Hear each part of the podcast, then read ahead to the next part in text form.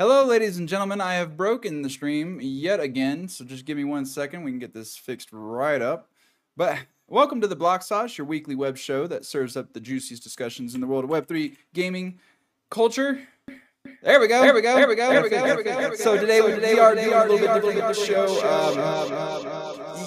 Um, I got an echo. I got an echo. You might have an echo. How about now? We're gonna we're just running it live. Things are different today. Things are different. We're gonna we're gonna jump over and figure it out.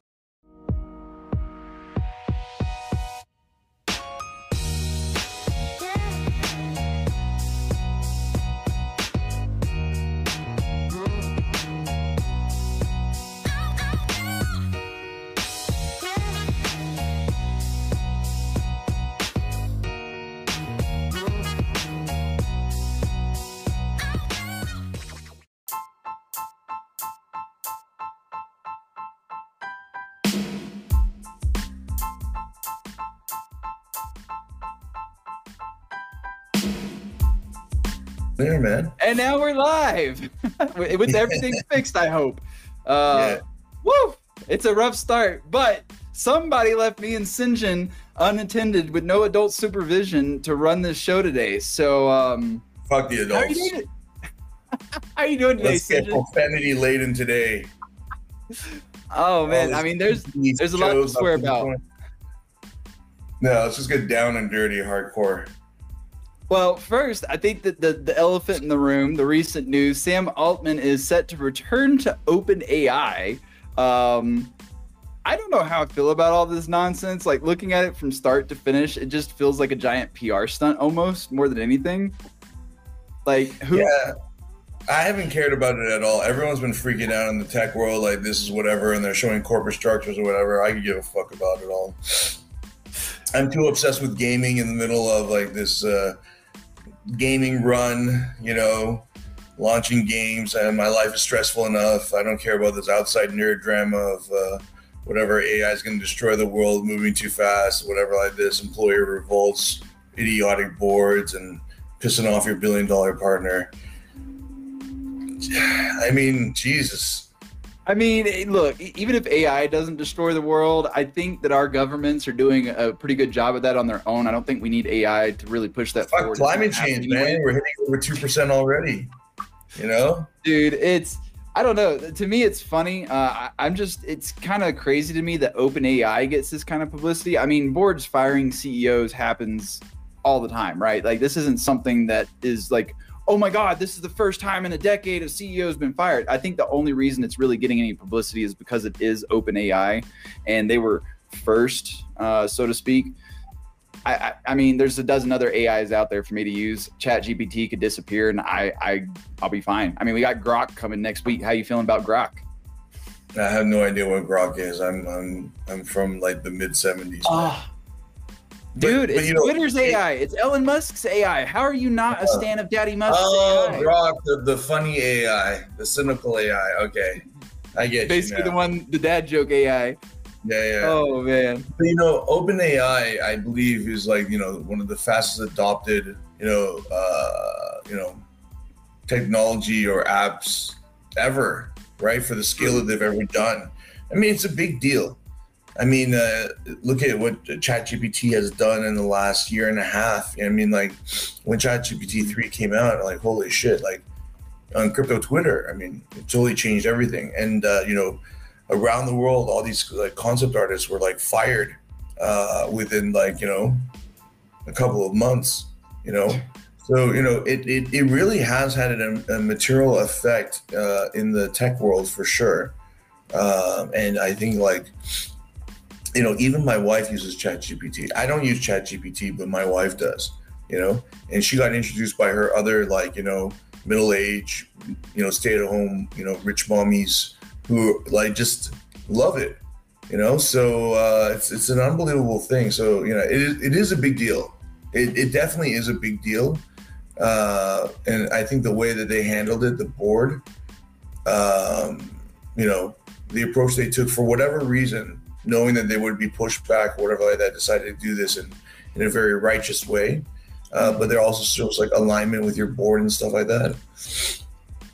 I mean, uh, yeah, very dramatic, but like ultimately, you know, Sam's back. Sam's with Microsoft. I don't give a fuck, actually.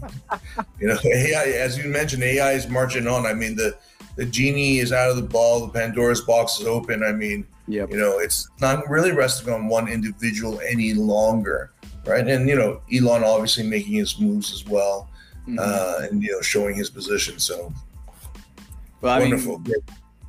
Yeah, at this point, like you said, I think you nailed it perfectly. AI is going to march on regardless of what happens. Uh, you know, if Chat GPT is the big thing, cool. If it's not Chat GPT and we see Microsoft or Google or whoever's AI take over, I mean, it's going to happen. Like AI isn't really going to go away even if ChatGPT fades. So I, I I have to agree with you on that one for sure.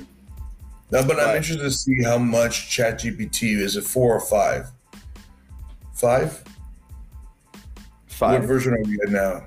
Uh, yeah, I think if you're paying for it, I think five is either slated to release or has already Yeah. released.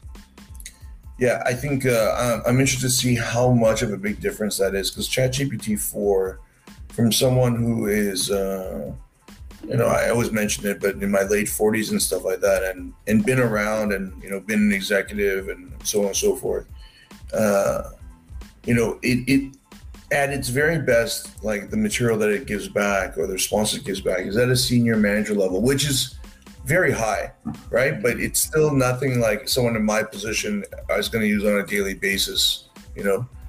Uh, and I want to see, you know, how much higher has it become?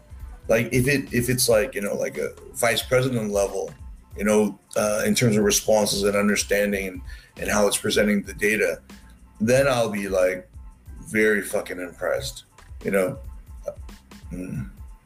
All right. Yeah, we'll see what happens. Um, I mean, do I have concerns regarding AI? I think everybody has some concerns. Uh, and, and that stems more so from like giving it unfettered internet access, not having restrictions in place. The answers that you receive could, I mean, it's been proven that that AI has actually given misinformation or blatantly lied, and people have tested. Uh, there was a thread I saw the other day. It was uh, something about blueberry, and they went through asking various AIs to, you know, where is the R in the word blueberry, and most of the AIs flat out said there is no R. I think only one of the AIs told, said it was between the E and the Y, and I was like, that's kind of crazy that AI can't even figure out the relative position of a letter in a word, and we're putting like you're already seeing it. There's been You know, uh, that's interesting because it could be the data set, right? Because uh, not many idiots are going to ask uh, Google where is the R in blueberry as they type it out and see it on a screen, right? Uh, and so you know you can have examples there, but I think what's more interesting is like where do you think the end game of uh, AI ends up being in terms of the negative side of it? And for me, you know, it's pretty clear that you know there's going to be different types of AI, and there's going to be good AI, and there's going to be bad AI. AI that loves humanity and loves Sinjin, and AI who thinks that Sinjin is the bane of uh, humanity and the, the world's existence, right? And I almost kind of believe that, you know, I can almost envision where you know obviously this level of you know uh, different government level AIs fighting each other, and then there's kind of good AI and bad AI in the background fucking around as well. But the moment that we lose and the good AI that likes humanity gets fucked by like bad AI, we're not even going to notice it happens, but we're going to notice the effects of it happening, right, right away, right. But this battle, uh, you know, what's I guess uh, really frightening is is that like this battle and this kind of uh, battlefield could happen without us ever knowing or you know happening in in an instant Mhm. right and, and not being prepared for it and so i think when it makes such an intuitive leap uh, in terms of its intellect and capabilities. Uh, you know humanity really can have safeguards to really compensate for this unless we're just even if we're going slower. Because at a certain tipping point i believe that you know ai will just you know surpass uh, you know our safeguards and so on and so forth. What about yourself? Where do you feel like the real danger of ai is? If you were to say very practically Um, it, it is the unfettered access. That that's it for me. Uh, you know, think about dark web. Think about all the websites of how to do things that you probably shouldn't do that aren't legal. And Mhm. it's not ChatGPT itself that concerns me because they do have safeguards in place. But there are others that are taking G- ChatGPT and building off of that with those safeguards removed. And that is causing people to, I mean, I'm trying to do this in a way that we don't get flagged by the FBI or something. But let's just say there is something highly illegal that you want to build that would cause a lot of problems for a lot of people and result probably in mass death. And you can't just really go and Google that. But if you don't have those limitations in place, you can go ask ChatGPT that because who's monitoring ChatGPT? See what I'm saying? Now, again, it's not ChatGPT specific Yeah. because they are they do have safeguards and they do have legal preventative measures in place. You, you'll be surprised how many people Google how to murder my, you know, lovely spouse, and then get caught after the fact that they Googled it as proof. This is Right. a discussion. We're not actually going to be Googling these things. Please don't flag us. Yeah, I'm sure my wife has Googled that many times to see what she can do to poison me. But being Korean, I think Oh, she would take the most direct path. You know, wouldn't mind getting caught. You know, crimes of passion and all the rest. Yeah, I don't. I don't feel like that's really an issue as well because you, we, you know, the government can track that and you know who's making the search uh, queries and and so on and so forth.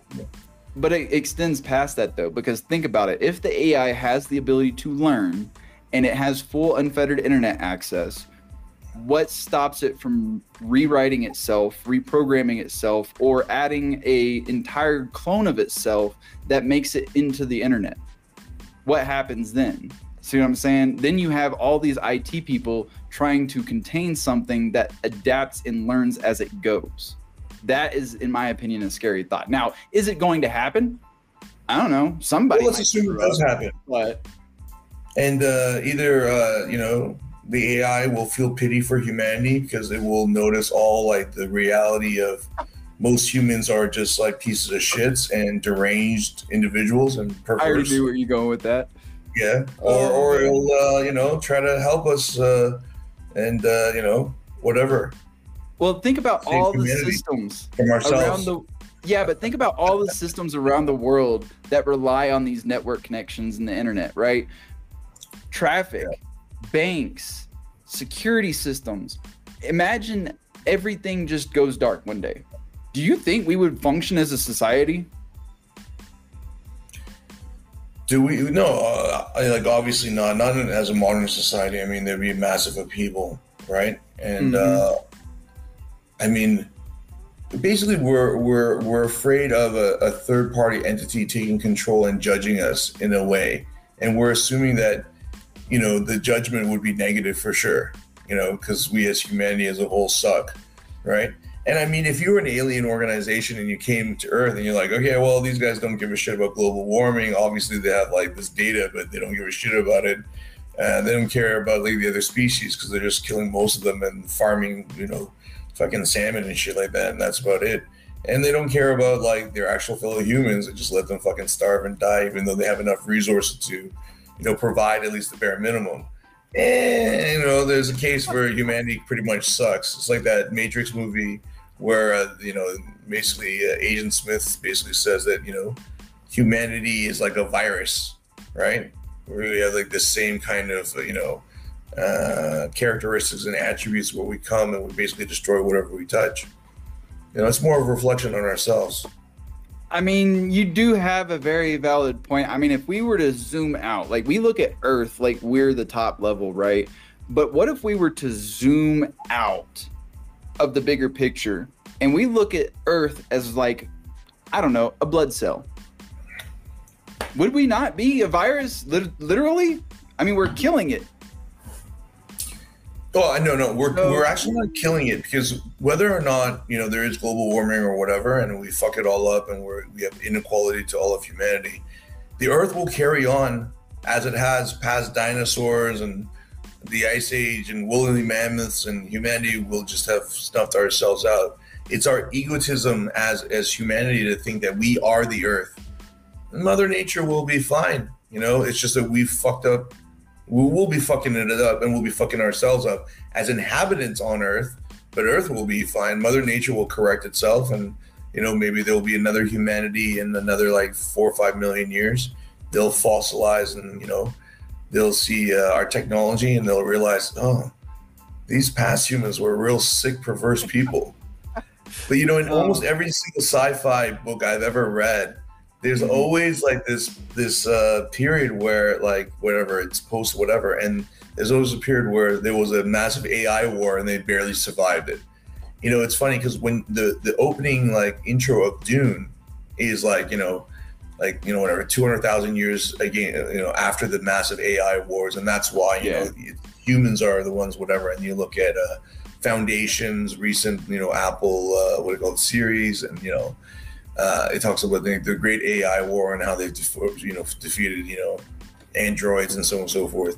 So you know, I think for a lot of futurist writers and stuff like that, they they look at it as kind of like this stepping stone in terms of humans' evolution that we're all likely to go through this, and it's going to be disastrous across the board. You know, it's never going to be like, oh, we had a great time with AI, and you know, humanity didn't get almost wiped out. And it's, it, I think it's a reflection on us as humans you know, that we, we believe that we're almost worth not worthy of like existing in some respects, you know? Yeah, it's just crazy. I, I this whole conversation went from AI to aliens to viruses. I I'm loving it. That's um, 2 a.m. in the morning for me, man. you're like, nah, nothing's off limits for me. I can get creative. That's but right. in other news, um, it looks like there has been a class action lawsuit filed against Apple because they are now limiting peer to peer payment options on its devices and blocking crypto payments on iOS payment apps. Uh, this apparently includes Venmo and Cash App. They are restricting use of decentralized cryptocurrency technology, uh, which is causing users to pay rapidly inflating prices. Now, I don't even know how mm, Apple would have that level of control. I'm kind of actually hoping this lawsuit goes through. I want Apple to take an L here. I'm I'm an iPhone user. Like, don't get me wrong, I love my Apple phone, but Apple has shown time and time again that they're not afraid to to implement anti-competitive practices to try and make sure that they do whatever they want to do. They don't care about the end user. They don't really care about these companies that are building apps in their store. They just care about them. Um, uh-huh, but in their view, maybe they do care and they're maintaining the integrity of their system, which they have full control over. So it looks like they don't care because they're unilaterally making the decision, but they do care in their own, uh, you know, Steve Jobian kind of way of their closed. We know what's best for you. Right. and, Where know, we heard that before?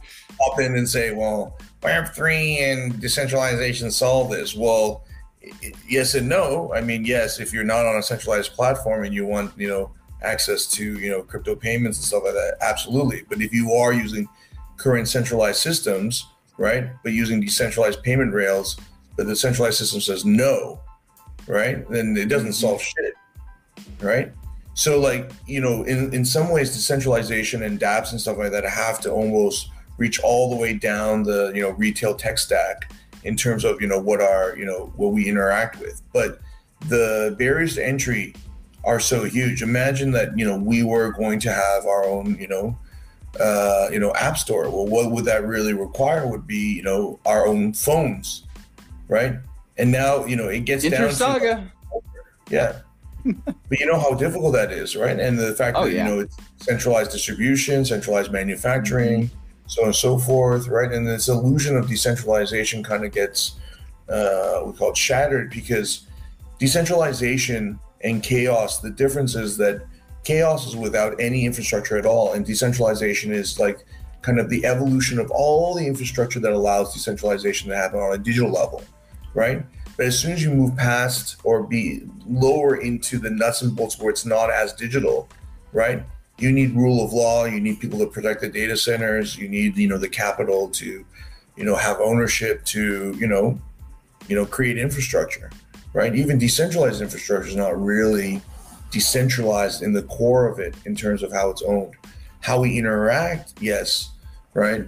Um, and so you know apple will do whatever apple wants to do and there's nothing we can do about it except for go to android you know? And android will do whatever they want to do at play store until we have you know other means or whatever. Mm-hmm.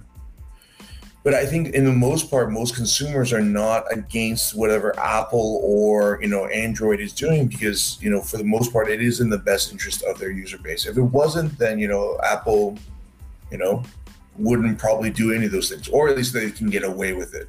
Is maybe So- a better cap. I'm not a dev, and maybe I, I'm I'm misunderstanding the difference. But why why would it affect those apps, but not apps like Coinbase, MetaMask, Phantom? Aren't they still technically peer to peer? Uh, no, because they're not using pay- they're not they're not used for payments, right?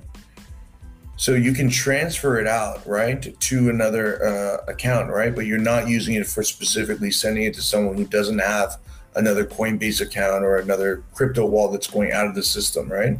This is like basically just you know Venmo and stuff like that is is, is used as you know for payment, you know, uh, rather for transfer. So I think there's a, a- definitely a distinction there, right? Does that make So- sense? Because like in, in Coinbase and stuff like that, you're holding your crypto there for trading as a brokerage, right? You're not really using it as a payment account. You could. Well, I was gonna say there there are apps that that is your payment processor for crypto. Uh, I actually just saw somebody post a tweet uh, video yesterday. They set up their store to purchase items through Coinbase. Now that's not peer to peer though. That is obviously That's consumer to business. So a Yeah. uh, little different. But if we started doing that, I mean, think about it. If I'm trading, um, if I if I take my Coinbase and I send it to you, that's peer to peer, isn't it? Same for MetaMask. If I if I send a transaction directly to you, that's peer to peer, isn't it? Uh, no, in some ways, yes and no, because like uh, if I'm on uh, Coinbase and I have KYC there, then I'm from uh, like the source of funds is noted and trusted, right? Mhm. And then you know, Okay, so that makes sense at Right, Coinbase. right. Well, so Yeah. for peer to peer, right, both parties may not be KYC. Like if I uh, send on uh, Venmo or, or whatever, Zelle or whatever like that, obviously, you know, it, it's kind of peer to peer, but both sides are, you know, to some degree KYC'd, right? So I'm not sure in this case, but like, you know, if it's just peer to peer transfer without any KYC or whatever like this, right, then there's a difference there, right? Like, where the source of funds are coming from, like where's this wallet, you know, being, you know, where I'm holding my Ethereum to, and then who am I sending it to as well, right? So, Now let, I'm double checking real quick because um, the other day I went to buy some crypto, and usually on MetaMask I can do so using PayPal, but the other day it was not an option anymore. Okay, I don't know what happened there, but I wish it would revert. So I opened up my wallet and it's like ten thousand dollar balance, and I'm like, yes, what happened? Something went up, and then it goes one twenty nine. I'm like, oh damn. Had me excited. I was like, man, Bull's back for sure. Uh, let's see. So if I go buy right now, because I'm going to use ETH. I know ETH was purchasable with PayPal previously through the MetaMask wallet. It's thinking. Oh no, PayPal's back. Okay, so it must be certain cryptocurrencies you cannot buy with PayPal now. mm, Okay. Well, okay. Well, that's good. So that's good to know. Okay, so maybe maybe we'll get lucky, and the ones that I'm used to using will be untouched. I don't know. I don't use Venmo or well, I use PayPal, but not for crypto stuff anyway. So Yeah. that's whatever. So to me, I don't think this is necessarily a big deal. If what you're saying is true, and you don't think it applies to MetaMask, Coinbase, all that stuff, I think we're good. I don't think this is really that big a deal. I, I do kind of hope the lawsuit still goes through though, just because I like to see Apple taking L's when it comes to consumer practices. But um, I think even if it doesn't go through, we're not going to see anything crazy as a result. yeah, I know. I like Apple. I like Google. I'm from Generation X. I trust in certain of these institutions that were countercultural at the time, right? In response to the true boomer institutions. So, I don't know. I like Apple because when the FBI came knocking and said, "Hey, give us a backdoor to your devices," Apple was like, "Nah, screw off." Google's like, "Hey, here you go." Which I mean, I got nothing to hide, but I'm just I'm a security guy. Anybody that shows me that they're more willing to focus on security than bending over, I'm I'm all for. So I'm pro Google or pro Apple. Google, eh, I use them for Gmail. I think the biggest issue is that you know that that choice is no longer our choice, right? Especially where all our data is being held, right? Hundred percent. for you know, ninety-eight percent of the population, it's sufficient, right? As long as it just works, people are happy. That's all they Yeah. want. But I'm not- Absolutely. I'm not in that 99%. I look at security, encryption, data storage. I look at everything, and I make because I used to be heavy on Android for many years. I loved Android, and even now there are times that I go, "Dang, I really wish I had an Android so I could go play this Web three game since they didn't launch on iOS." But I, I, I, dude, it is so hard when you once you get invested in an ecosystem, it is so hard to leave. All you know, Apple Music, all my movies I've purchased, uh, the the like all the apps that I bought from the App Store, all the in-game purchases that don't transfer between iOS and Android. Like I, at this point, if I leave, I'm out a ton of money. So Mm, it kind of sucks. And that's something else I wish we could address. Maybe there's a way to transfer purchases. That's more on the games, though, I have found, uh, because there are a lot of games that set up systems. They'll tie it to like your Gmail, your Twitter, or whatever. And then you just sign in on the other device, everything transfers. So it seems like it's a developer problem more so than an Apple ecosystem or even Google ecosystem problem. Um, Well, developing on Apple and developing on Android are, are two very separate things. Like certain platforms, Mhm. like obviously Unity makes that easier, right? But Yeah. like, you know, when you're, you know, developing a native app, I mean, you you're you're really making a conscious decision to pick which one first, right? Apple, in some ways, is easier to develop for because there's more standardization in in in uh, true. you know android there are so many different you know specs and and, and screen sizes and, and optimizing for it and and versions that it's, it's a pain in the ass but in terms of the barriers to entry for you know android and the addressable market outside the us or europe western europe i mean it's, it's android all the way Mhm. right for myself i maintain an ecosystem in both right so like we have in my family BlueStacks. What's- what's bluestacks Oh, that's the Android emulator. That's pretty much the only way I get to some Web three games. that that that's my Android presence. when I was doing mobile game development, I mean, we literally had at our office like I don't know, like ten different cell phones, so we could do testing and stuff like that, right? Then different Android phones and Apple, Mhm. you know, whatever, so on and so forth, right? So I don't know. I mean, uh, I think uh, if you have the means to maintain in both ecosystems, then you know you don't really feel that. You just literally switch. I like I, I routinely carry around like two or three cell phones, uh, you know, uh, when I'm traveling and so on and so forth, because you know uh, each cell phone has a different kind of use. Nothing uh, on the download, just you know out of convenience. Yep, I agree with you. And the, the point that you made about the uh, the hardware also rings very true. It's like the difference between trying to develop for PlayStation or PC. All PlayStations have the same hardware. Yeah. PCs, people are still running PCs from 20 years ago. Good luck finding a way to run your game on that, Oh yeah, absolutely. unless it's browser based. Um, I'm open to all yeah. things. Like I have this vape, and I have this vape, and I have like this different flavored vape. You know, boom. I'm a I'm a very uh, open, uh, accepting person of all things. Yeah, I agree with you. I don't hate Google. I just I just wish more Web3 games weren't having so many difficulties in the Apple ecosystem because the hardware, I, I guarantee you it'd be so much easier hardware wise to build for because it's all standard. I mean, every time iPhone releases, uh, um, like for example, the, I think it's the 15s just came out. You all know they have the same processors. They might have different screens, they might have different storage capacities, but at the end of the day, the processor's the same across the board. Uh, you know what the floor is for the amount of RAM that the phones have because the absolute bare minimum, I think, has like four gigs, which is pretty standard these days anyway. So you know what you're working with. But Android, I've got an Android that I still use mostly for Spotify, um, but it's an LG Aristo. I think it's got maybe two gigs of RAM and like some 700 series Snapdragon. Like that thing is old. So, Hmm. you know, imagine a developer. I go to play their game and I'm like, hey, dude, my, my ancient phone can't play this game. They're like, well, you kind of SOL, right? yeah, definitely shit out of luck.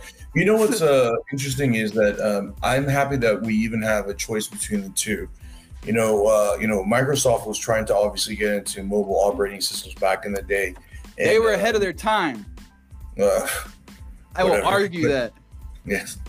You know, the, the biggest thing with uh, what people, I think, uh, right now don't realize is how much Microsoft was such an evil empire, you know, until Linux came along and kind of like opened that up. And, you know, that open source movement was really in, in response to Mhm. the monopoly that Microsoft had. And if Microsoft had its way, there would only be Microsoft OS on all of these phones, and it would be even more tri- tyrannical, uh, you know, under that regime. You know, people look Yeah, at uh. Bill Gates as like this really nice guy, but if you were raised in the 80s and 90s, you know he's like the original evil nerd, right?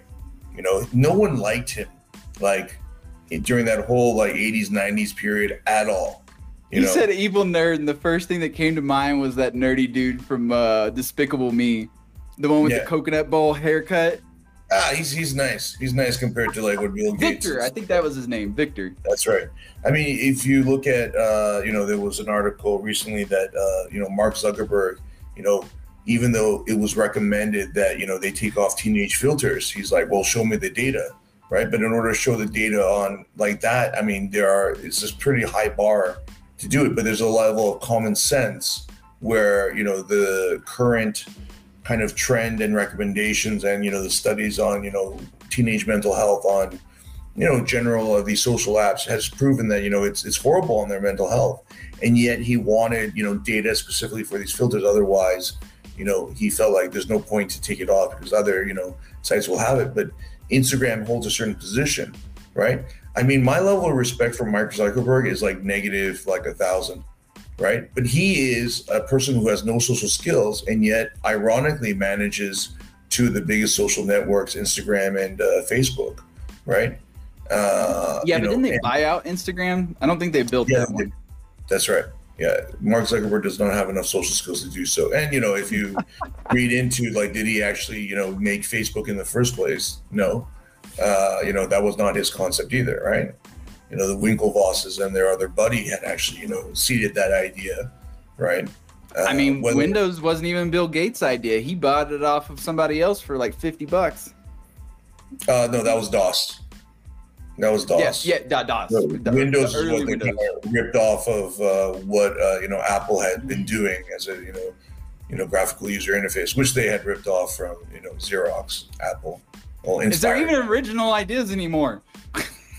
or is it all money? Who can buy out the original ideas first? not really money, but who can execute, right? That Yeah. is fair. That is fair. That's a good point. Yeah, but then those who execute, uh, you know, are far away from those who had the maybe the ethos and the idea of what it was meant to be. For instance, DeFi. Uh, you know, I think a lot of like OG. When we talk about OG people, we talk about OG like Bitcoin people who have been around Mhm. since like early, you know, like 2010, 2012, right? And and those people pretty much have a taste, distaste as Bitcoin maxis for a lot of the DeFi stuff, right? But if you look at the real cypherpunks, right, who have been around from the 70s and 80s, they fucking hate everything to do with crypto in terms of how it's debased it's become into like this financialized type of thing where everyone talks about Lambo and Moon when the whole thing was about, you know, freedom of choice, right? And they're just completely disgusted in it because, you know, people think that, you know, it's funny because like the the younger generation or the present generation uh, who didn't have money or who were so young in terms of being just in university just basically sold their soul for you know 100000 or 200000 or whatever like that thinking like this is a huge amount of money right um, and then you know the entire speculative space now is you know tens of hundreds of millions of dollars that they're individuals who have you know had that ability for not just generational wealth but this ungodly amount of wealth in such a short period of time using these tools which in in in a, in a real way have no net like societal benefit rather than you know kind of this redistribution of allocation and this kind of ponzi as musical chairs right? So you know he or they who can execute i mean like you think about it. Do you think that the cypherpunk you know pioneering fathers who wanted choice look at like blackrock going for their etf as a good thing? You know one of the most powerful like financial entities in the world who have like x amount of backdoor dealings and very opaque practices actually right? Who are part of this old boy system very much so. Um, you know basically using crypto but in a centralized way entirely for an investment you know position yeah you know execution uh, you know it's it's it's so easy to kind of lose our souls in, in the middle of this right So, Mr. House, we got a comment says, Yeah. "Have you guys heard of this great game called My Angry Yakuza Girlfriend? Playtest live in the Discord right now. Heard the founder is pretty cool too." Yeah. yeah, I heard he's pretty cool, but he comes off as an obnoxious old guy. But you know, whatever. Some people might find that's cool too, wearing sunglasses on a podcast or whatever, smoking his Oh vapes. man. well, moving on, we got. um How familiar are you with Blur? Somewhat. Of obviously, I'm in the NFT gaming space. I'm not a PFP or a DGen hunter, but yes, I'm familiar enough. So I'm sure you've heard they're launching their L2 Yes. last. Yeah. Yeah. How are you? How are you feeling about this? So I, I, I, I'm doing some reading because I don't know anything about Blur. I know I've seen it all over the timeline. I, I, I, I didn't have any interest from everything that I saw, and now this new L2 comes into play. And from my understanding, they're supposed to be using a multi-sig for the bridge. However, out of the five wallets that are used in the contract, it looks like four of them are funded from a single wallet, and one is a new wallet that has no Ether transactions. So there's kind of some concerns and red flags there. And not to mention that the co-founder Pac-Man is not doxxed, from my understanding. They they labeled him as pseudonymous. Mm. I, mm, Uh, you know, for the layman, And- uh, hang Yeah. on, real quick. So to note, I also want to mention that they've already raised twenty-seven million dollars for this L2 that does not even exist yet. It's Mhm. only been announced. And right now, the bridge is one way. If you bridge into Blast, you cannot bridge back until it goes live. Well, that would happen same with when base launched and stuff like that. I mean, like back in the the er, you know the 2017 when we moved in past the ICO era, you know, into 2018 and stuff like that, and you had like Andre Cronje, you know, with uh, you know um, FTM and, and before then what he was doing, you know, he whatever he would touch, you know, and it was like an un, you know, like audited contract, unverified, and just a test contract. People would just send money to it, just thinking that like, hey, you know, whatever Andre touches, it's to be worth a fuck ton, right?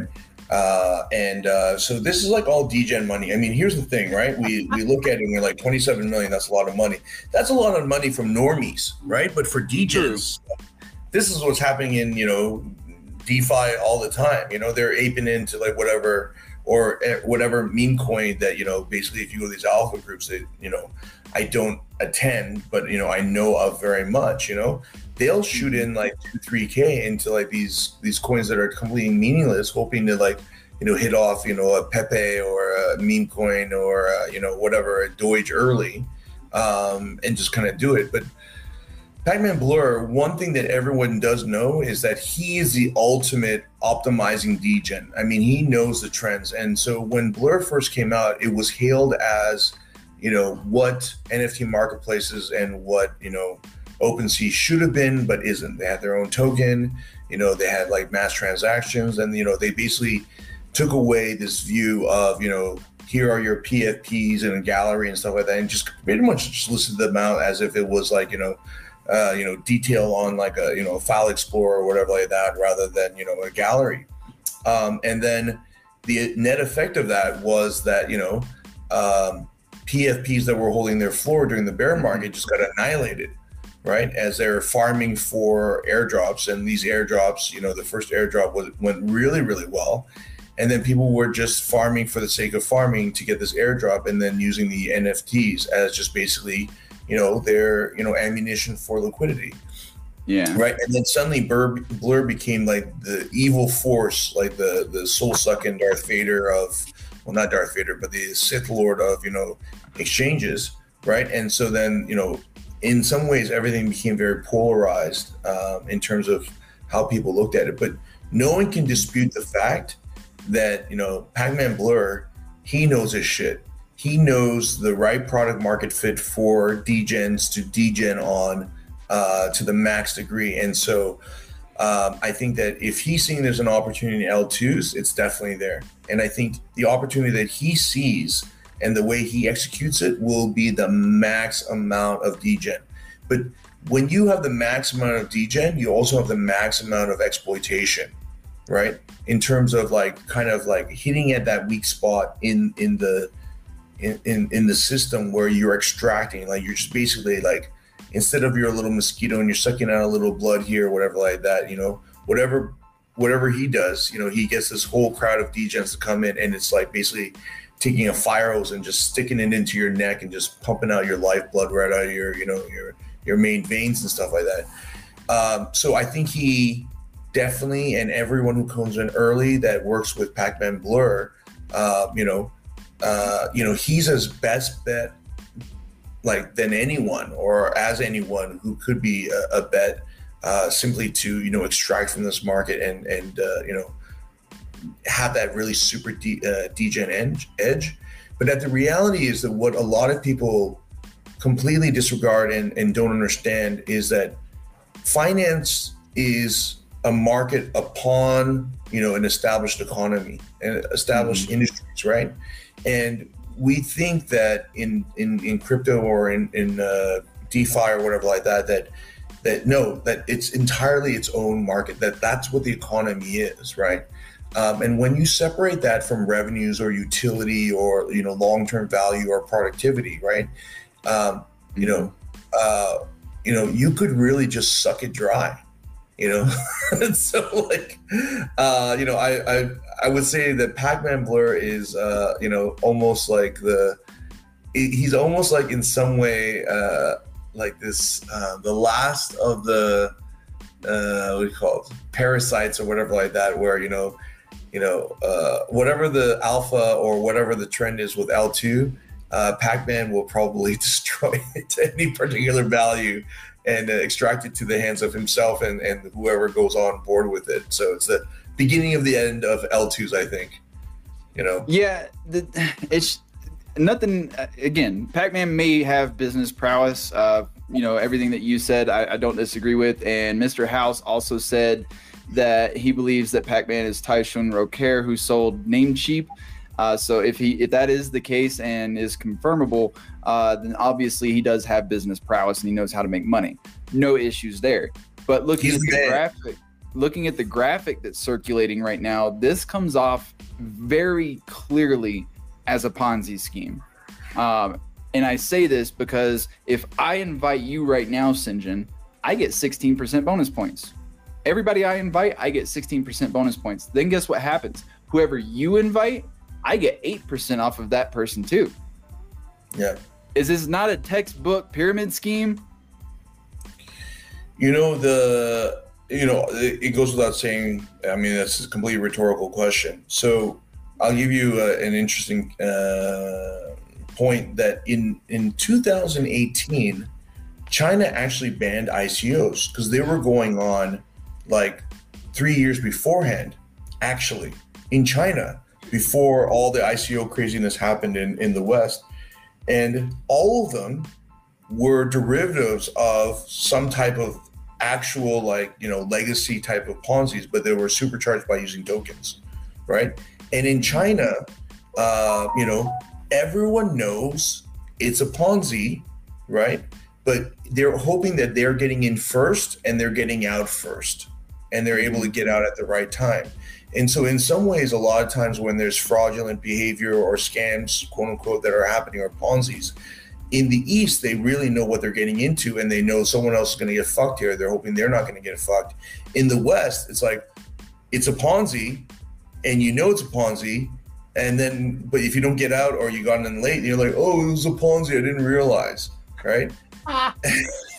you know what I'm saying? Like, oh, look, there's a fire. And, you know, I'm gonna put my hand in the fire. Oh, I got burned, right? But like you know, for some reason, some other people didn't seem to get burned in the beginning as well. Um, so real quick, we got a couple more comments. So yeah. Rod said, in summary, this is what the market wants: more Ponzi's. Uh, and Mr. House said, the newest and most pseudo complex Ponzi always wins. Uh, but Mr. House also did com- say it is confirmable on Tieshun's personal website. He did time at M- MIT, dropped out of Thiel Fellowship, so um, it sounds like his, he, like this guy's product market fit is unreal, right? Myself, like I said, he seems like a good business guy, but I mean, I wouldn't say he's a good business guy. I mean, he's he's much more than that. I mean, this man is able to really pinpoint that product market fit for degens like like at an unbelievable Fair. level. Yeah, that that is a real talent. I was a degen once upon a time, and I probably would have aped into it following the other degens, but I, I don't know. Maybe it's me maturing. Maybe I've been in the space long enough to start figuring out the bullshit. But I, I don't degen anymore. I'm here to play games, and I'm gonna buy what I want, and I, I ignore the rest of the noise. Everybody can hype up Blast and Blur and all these other games and platforms they want. If there's no interest for me, I'm not throwing money at it. You know, it's a very- everything about Blast. Just there's nothing that appeals to me. You know uh the the the the mentality to be a long-term builder right? And the mentality to be a short-term extractor right? Uh, or hustler or degen they're diametrically like opposite. And to be able to hold both in in your your mentality your perspective at one time is is quite the feat right? It's it's the difference between a startup founder and, and an executive. And a lot of startup founders, when they get to the executive level, uh, they're shitty CEOs, right? Uh, but they're fantastic entrepreneurs. Whereas a you know an executive in an entrepreneurial startup situation, even with a massive amount of capital, just sucks. It's like the, the worst possible like fit.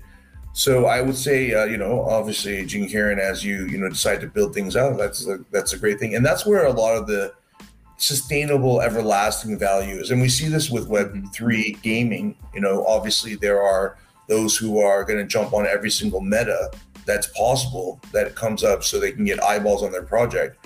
Whereas for myself as a game developer all the things that come up in the meta have already been addressed two years ago when i designed the game right? Because i had to decide. And like even the airdrop that we're doing for our, our pre-beta period that was all designed two years ago. This is not like something Oh, that's wow. new.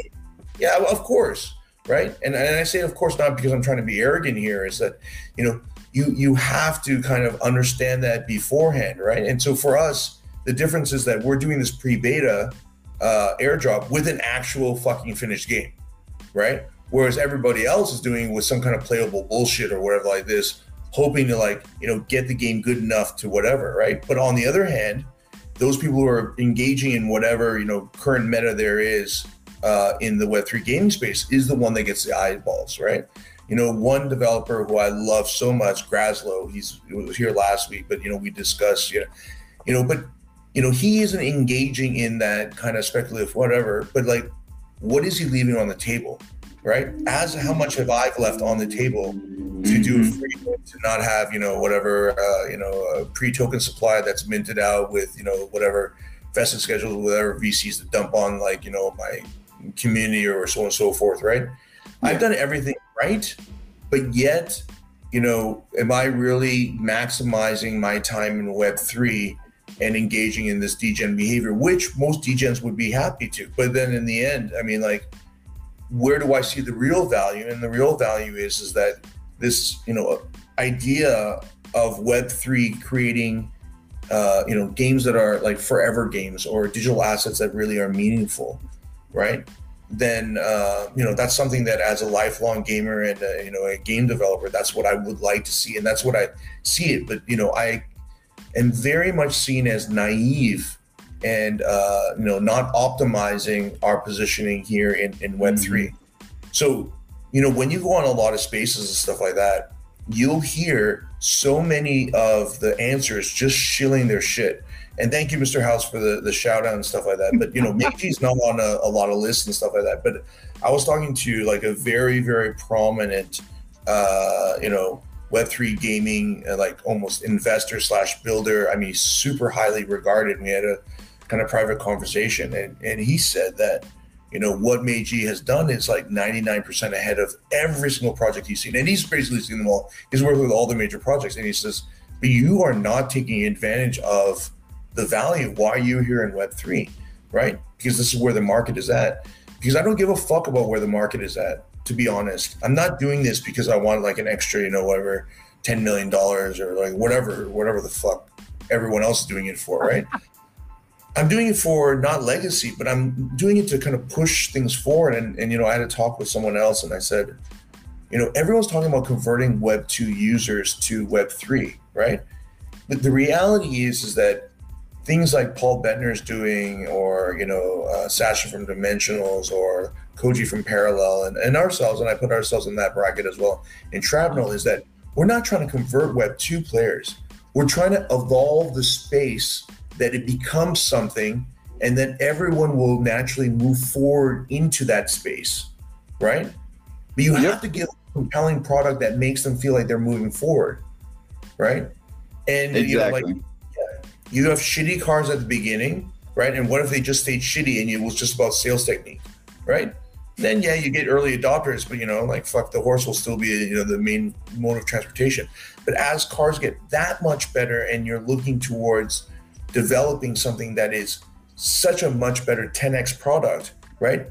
Horses just naturally become obsolete, right? You can talk about ownership all the fucking day, right? You can look at like Fortnite and you can talk about like CS:GO or whatever like that, or CS2, whatever like that. But those games are have individual ownership that matters because the games are so fucking good, right? How many games have all this in-game monetization and, and items and they're shit games in Web two and they make no, fucking dick all and ownership means nothing there. Just like mm-hmm. ownership means dick all in Web three if your game sucks dick, right? There's a lot of dicks going around here, right? it's good you know no you you have a great point like especially when we look at costs right obviously the costs of games are going up we're starting to see games move towards the $70 price point on a more uh, frequent basis um, i'm just thinking like for me you know obviously i'm a big world of warcraft person i play and compare it to a lot of games. Now when i spend $40 to buy a world of warcraft expansion that's my next year's worth of content. Sometimes too. in fact you know this this expansion we're getting two years of content for 40 bucks. And i come over to web3 and they're like here you can buy this skin. Cool. How much is it? Oh $200 for a skin and people are like well web3 is just trying to get more money out of us i can see it i can see why they have those complaints until the, the prices are more reasonable and actually applicable to the game like why would i well, Everybody's well, like, "Well, just go play Web two games." Well, I am. Let me let me give you the counterpoint then. So the real counterpoint is this, right? The crypto market has tried to tokenize real world assets, right? They've tried to create like mm-hmm. value supply chains on the blockchain, and it's all kind of failed. The reason why is because I think my my thesis is, is that in order for there to be tokenization, there it needs to be a true digital asset first, right? Tokenizing like you know real world assets has a place, but not so much as strong as if there was a really valued digital asset, then that should be tokenized. And in the same way, if we look at what ownership really is entitled, uh, you know, is really entailing in terms of, you know, uh, your skin or whatever like that on Fortnite or on uh, you know CS or whatever like that. Um, there's a there's actually an added utility that it's not cosmetic, but yet it's income bearing as an asset. So, well, it depends way, on the game. It, it depends on the game, the game, right? Yeah, but what I'm saying is that it should actually be that all games in Web three, the digital assets itself have such a utility towards the gameplay or the mm-hmm. game experience or through like some level of financialized earning, right? That they become like almost like building out, uh, you know, your like buying apartments, right, and renting them out, right? It might not be the best example, but like big time, right? Even though the skins are cosmetic, I can use those skins to get into the prestige portals to earn big time token. Exactly. Right. So even so though it's still uh, cosmetic, and it doesn't yeah. actually have an effect on my gameplay, it does open up that utility of earning, like you mentioned. And that's yeah. why I'm okay buying those types of skins. When there's utility involved, I don't mind spending more. Like yeah. when Parallel launched, everybody was complaining, "Oh, well, why would I spend a hundred dollars on a, a, deck of cards when I can go buy the physical one?" Because you can't earn with the physical ones. That's right. You, you, you like you're not understanding these systems. The NFT itself isn't always the value, it's the utility that NFT brings that is the value. Right. So so right now we we talk about digital items in games as if they're like Web two digital items, right? Mhm. Um, and so like on the collector basis and so on and so forth, which is fine, and that's a you know player persona, whatever like this, right? But if we were to start to talk about assets, right? I mean, uh, digital collectibles, not as um, collectibles, but rather as assets, Mhm. then that's an entirely different conversation, right? And so then, for instance, I could buy like a, a cheap ass, you know, condo or you know cottage in like uh, whatever Catskills. Okay, no offense to people who have mm-hmm. Catskill places in New York, it's fine, mm. right? But in terms of prestige and and social clout and stuff like that, I'm gonna buy in, you know, Southampton or East Hampton, right? Because that is what gives me as an asset far more utility of what I'm looking for for someone who lives in Manhattan, right? Where you know in the summers, like all, all the, the the the friends and family will be over in that area, right? So if we start looking at digital items as actually digital assets, right? That's a conversation we need to have because that justifies me rather than spending, you know, like you know whatever three hundred thousand in the Catskill and me spending four million in you know Southampton, right? The regular person may say like, why the fuck would you do that? Catskills is you know it's great. There's going to be less traffic there, you know, less snotty people and stuff like that, right? But Mhm. whereas like in Southampton, where a lot of bankers live, because it's like the closest uh, basically to get back to Manhattan, right? Other than like Yeah. West Hampton or whatever like that. Um, that's where all the like social networking happens during the summertime, right? So like for a lot of these finance guys, you know, being they're they're still working over the summertime, but the utility of that to make more money for their core job because they're able to socialize over the summer, right, with their families and stuff like that, make further connections industry wise, um, it's worth it, right?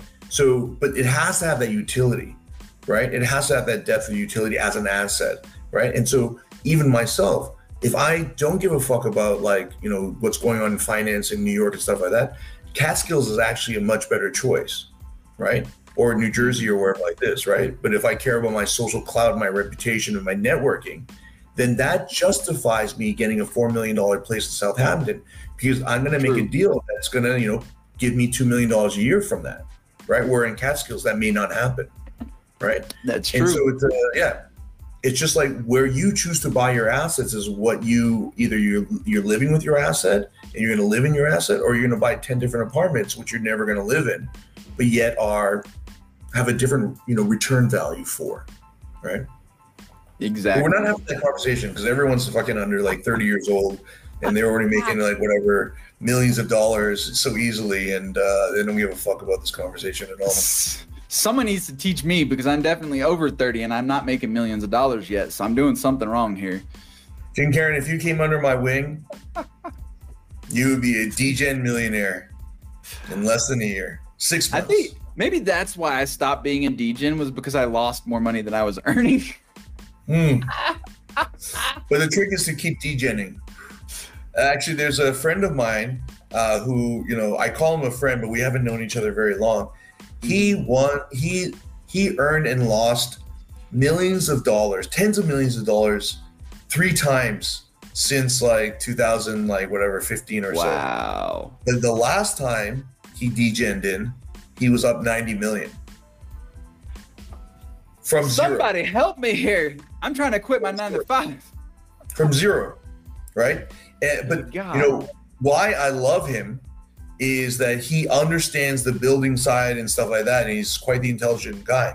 But he understands and he has fully embraced the DGen culture without losing his soul. Well, maybe not losing his soul. I mean, he's Korean, so you know we connect on a certain level there, right?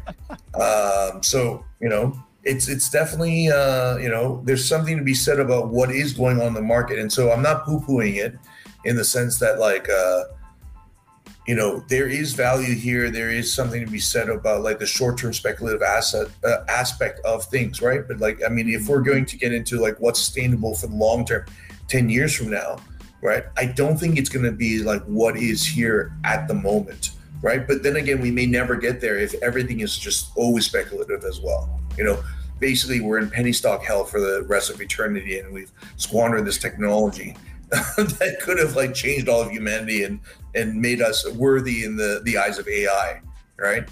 Yeah. They'll be like, look at this. Like they had like this, uh, you know, cryptography, technology, decentralization, and humanity just used it to fucking degen, right? They're not worthy of surviving. Let's wipe them out, right? Except for this guy Sinjin, right? and Jim Karen. oh, good recovery. Oh, so moving forward, uh, unfortunately, I do have a hard stop in a little bit. I want to touch on these last two topics before we wrap things up.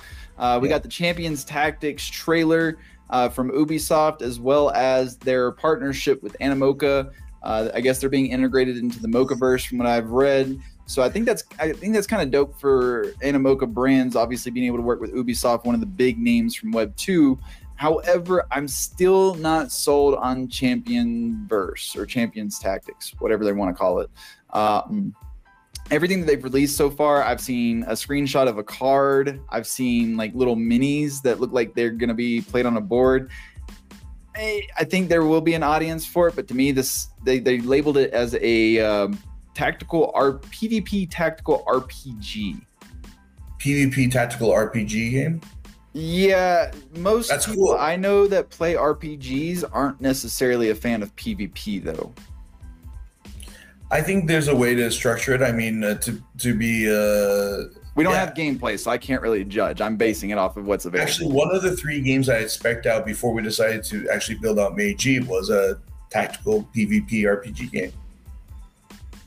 Because it fits How- in with the, the economic modeling for, you know, uh, you know what I mean? Like PvP is the ultimate kind of like uh, the best model to create the most robust economic system because it has the risk and reward, and that risk and reward is is done at the player to player level, right?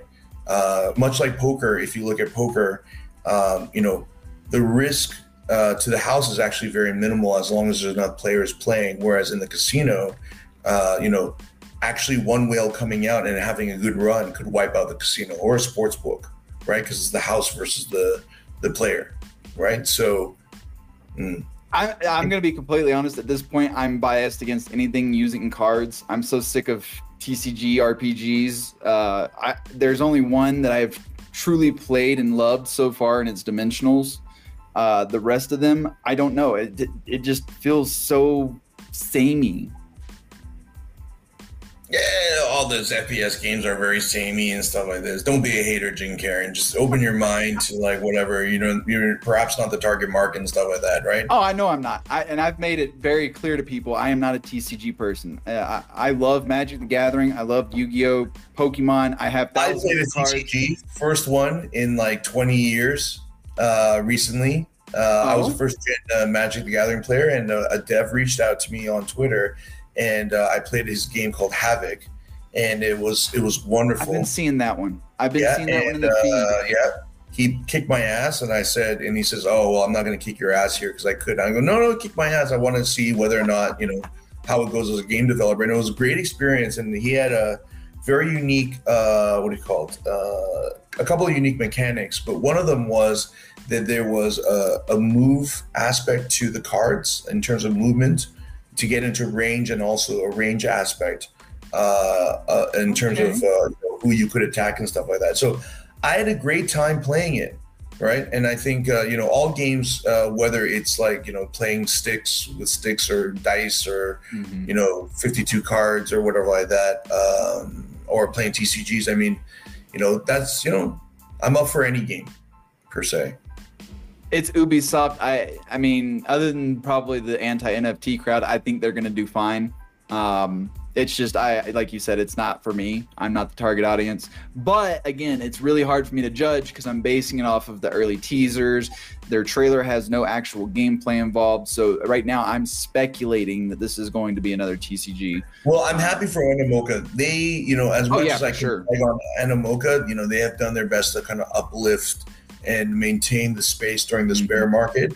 I think that's out of self-preservation as well. But you know, Yat and Robby, you know, they work hard. You know, they're good guys from all accounts, and you know, I wish them the best. You know, um, and so you know, this partnership, even though it's with like Strategic Division, I think as well, which is like basically the catch-all for all fringe projects in uh, Ubisoft and stuff like that. Good for them. Good for Animoca. You know, good luck to them. I wish them the best. Yep, I agree with you 110%. I think this is great for Animoca. Um, so I'm glad to see them doubling down and improving that they are here for gaming, especially by getting involved with such a giant for sure. I just, I'm not sure I'm going to be playing Champions Tactics just yet. We'll have to wait and see. Um, yeah. Especially since I'm not big on PvP. Like, I play a lot of World of Warcraft. I touch PvP maybe once every six months at most. So, you know, when it's PvP, I'm in a shooter. I got to be in a shooter or a MOBA. I'll, I'll accept a MOBA, MOBA too.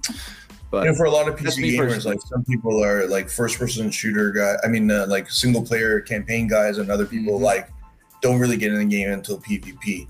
Right? Exactly. Like, yeah, you know, I love it when I uh, I remember this one time, long time ago, like 1999. Uh, we had this uh, marketing guy, and, and we're working for World Cyber Games, and uh, this marketing dude, and uh, he was he was Canadian, and he was like, "I'm fucking such a great gamer, and I'm so fucking good at Starcraft and stuff like that." And you Koreans always say this shit like you're the best and stuff like that. And this is early days, right, 1999 and stuff. And uh, I'm like, you have no idea what the fuck you're talking about, buddy. Right? I could beat you with like one hand tied behind my back and just using a mouse, not using hotkeys. Right? It's like, okay, fine. Let, let's fucking play. So we played in the office, and I fucking annihilated him. And so like there's like competitive gamers and there's like nerd single player gamers, right? And nerd single player gamers in their head, they're really using video games to like kind of enact their nerd fantasies that they're like the hero of their life and stuff like that. But then you go up against a competitive like PvP player, man, that that illusion is just shattered. And I'm not a great StarCraft player. I mean, I'm just an average Korean StarCraft player, but compared to this guy, I was fucking godlike oh shit! I still remember this thing. And he basically quit StarCraft after that. I fucking beat him like three times in a row and just humiliated him. You know, with like wow. I just used like one single unit. I'm like, I'm just gonna use one unit, and just fucking beat the fuck out of you. And he's like, Yeah, fuck, whatever. Okay, give me 10, 10 minutes to fucking build up my base. Then I'm like, Okay, fine. That's a fucking newbie thing. It's like I can always tell someone's a fucking noob when they're like, we're playing Dota or whatever it is. Like I could beat you one v one, like single lane or whatever. I'm like only a fucking noob would say that. You know, this is a fucking team game. You know, like what the no fuck? joke. Yeah. Okay. Fine. You pick your character first. Then I'll take mine second. so uh, our final topic: Pancake Swap apparently launched their new gaming hub.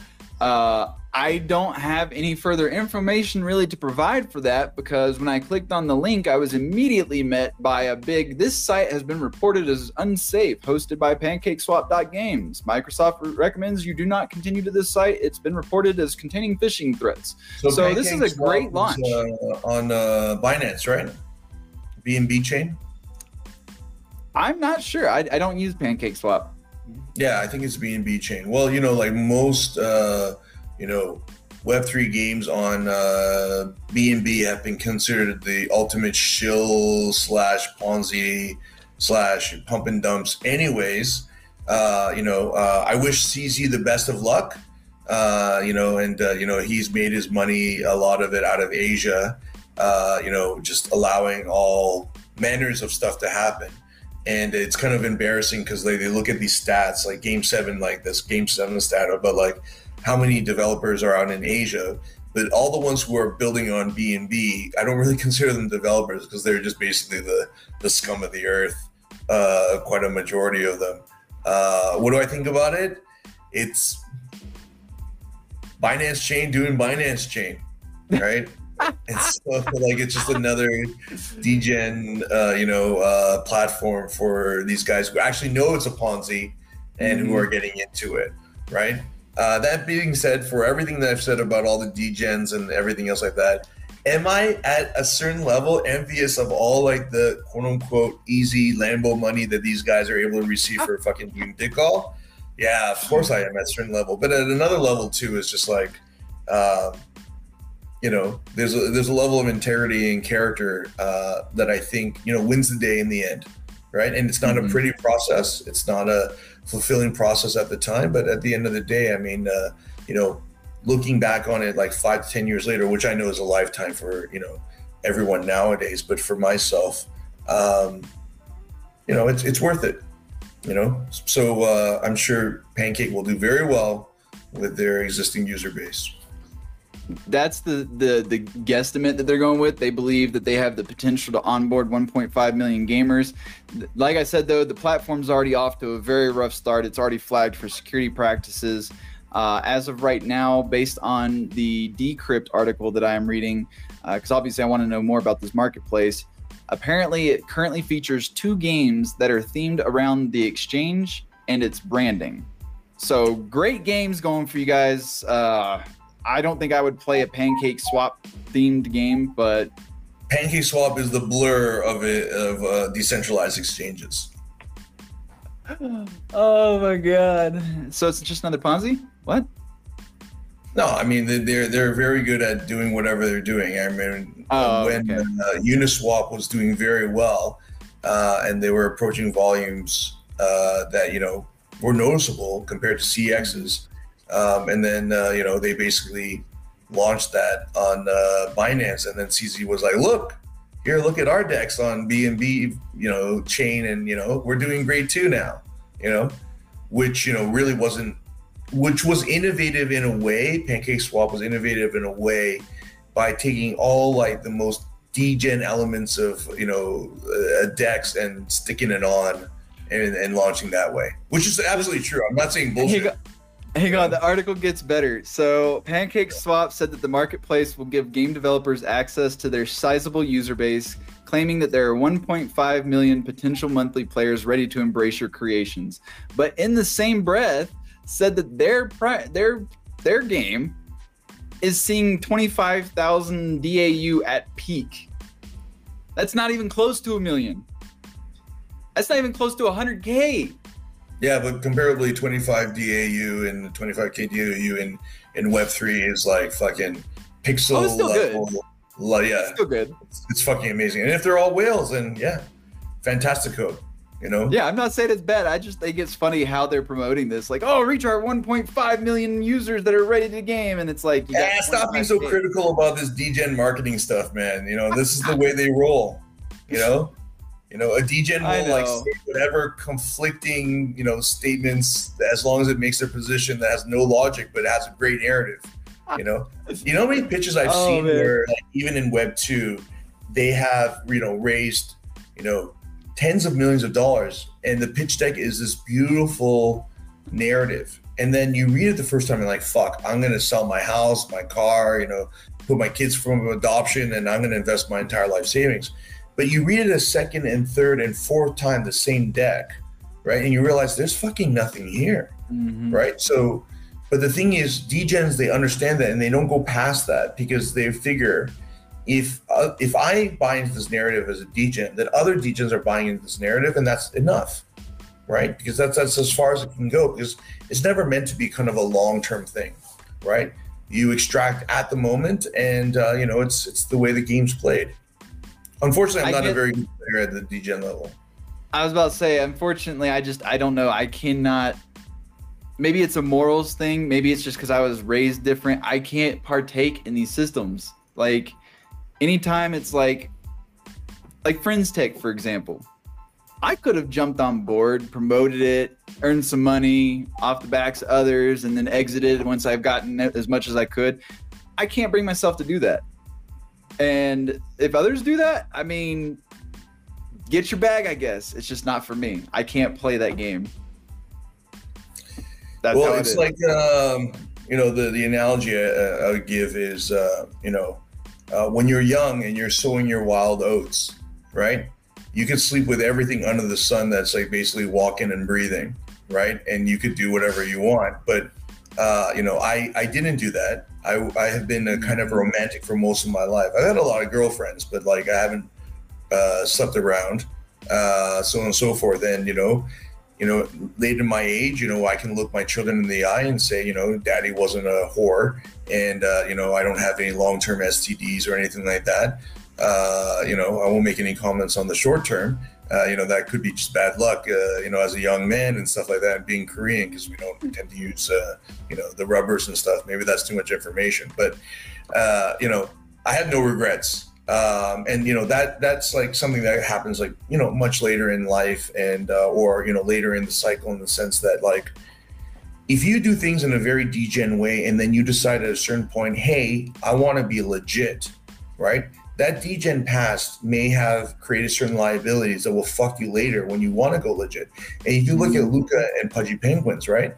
I think that he played the degen game very well at the beginning of his career in in crypto, and then Yeah. you know he applied certain skills that he knew, and he saw an opportunity, and you know he's taking Pudgy Pens to something very very legit.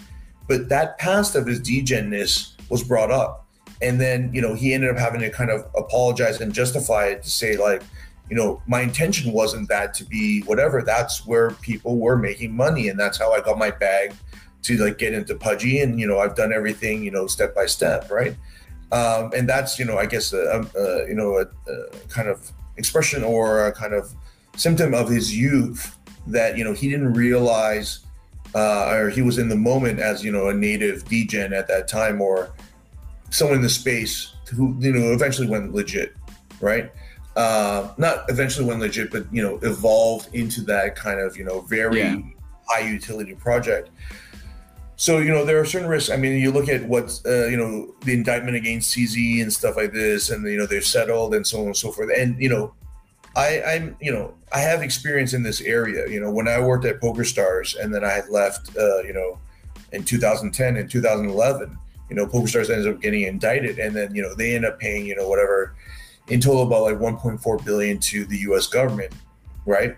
In fines, and the, the founders paid like 300 million each, or so on and so forth, right? Um, so I, I- you know, I'm very close and understand actually that process very, very well. A 4.3 billion total fine against like three agencies. Holy fuck, man! I mean, this is a great outcome from actually CZ, actually, right? But that means that you know, at the early days of Binance, right? Like, were they, you know, engaged in illegal activities or activities that were, you know, uh, outside, you know, the U.S. laws for, you know, certain jurisdictions and stuff like that. I would guess probably to a high degree. Not not to say that you know I have any facts or whatever like that, but to pay a 4.3 billion dollar fine, right? To plead guilty, step down from your company, and everything else, uh, it's Mhm. kind of incriminating. I mean, I don't want to pass judgment in terms of like whatever, because there are a lot of political plays here, and you know. For, Oh yeah, I mean, do I respect CZ? Yes, I do. Do I think that he has been good and been a, a good player in the crypto space relative to everybody else? Absolutely. I'll say that absolutely, relatively, right? But to the the current laws and regimes that are in place, right? Um, obviously, you know, it's relative to crypto, but in in in relative to you know, you know, legacy and and and governments and jurisdictions, hmm you know, Well, it's interesting to say the least. Um, you know, hopefully CZ is fine from all this. I, I think I read somewhere there was like okay with his billions of dollars. Yeah. Well, I, I heard there might be an 18 month sentence somewhere. I don't know if that's the case. I I can't find any facts to back that up, but um, I don't know what pleading guilty entails. Like it publicly, as far as I'm aware, it's settled. It's done with. He's stepping down. He paid the fine. That's it.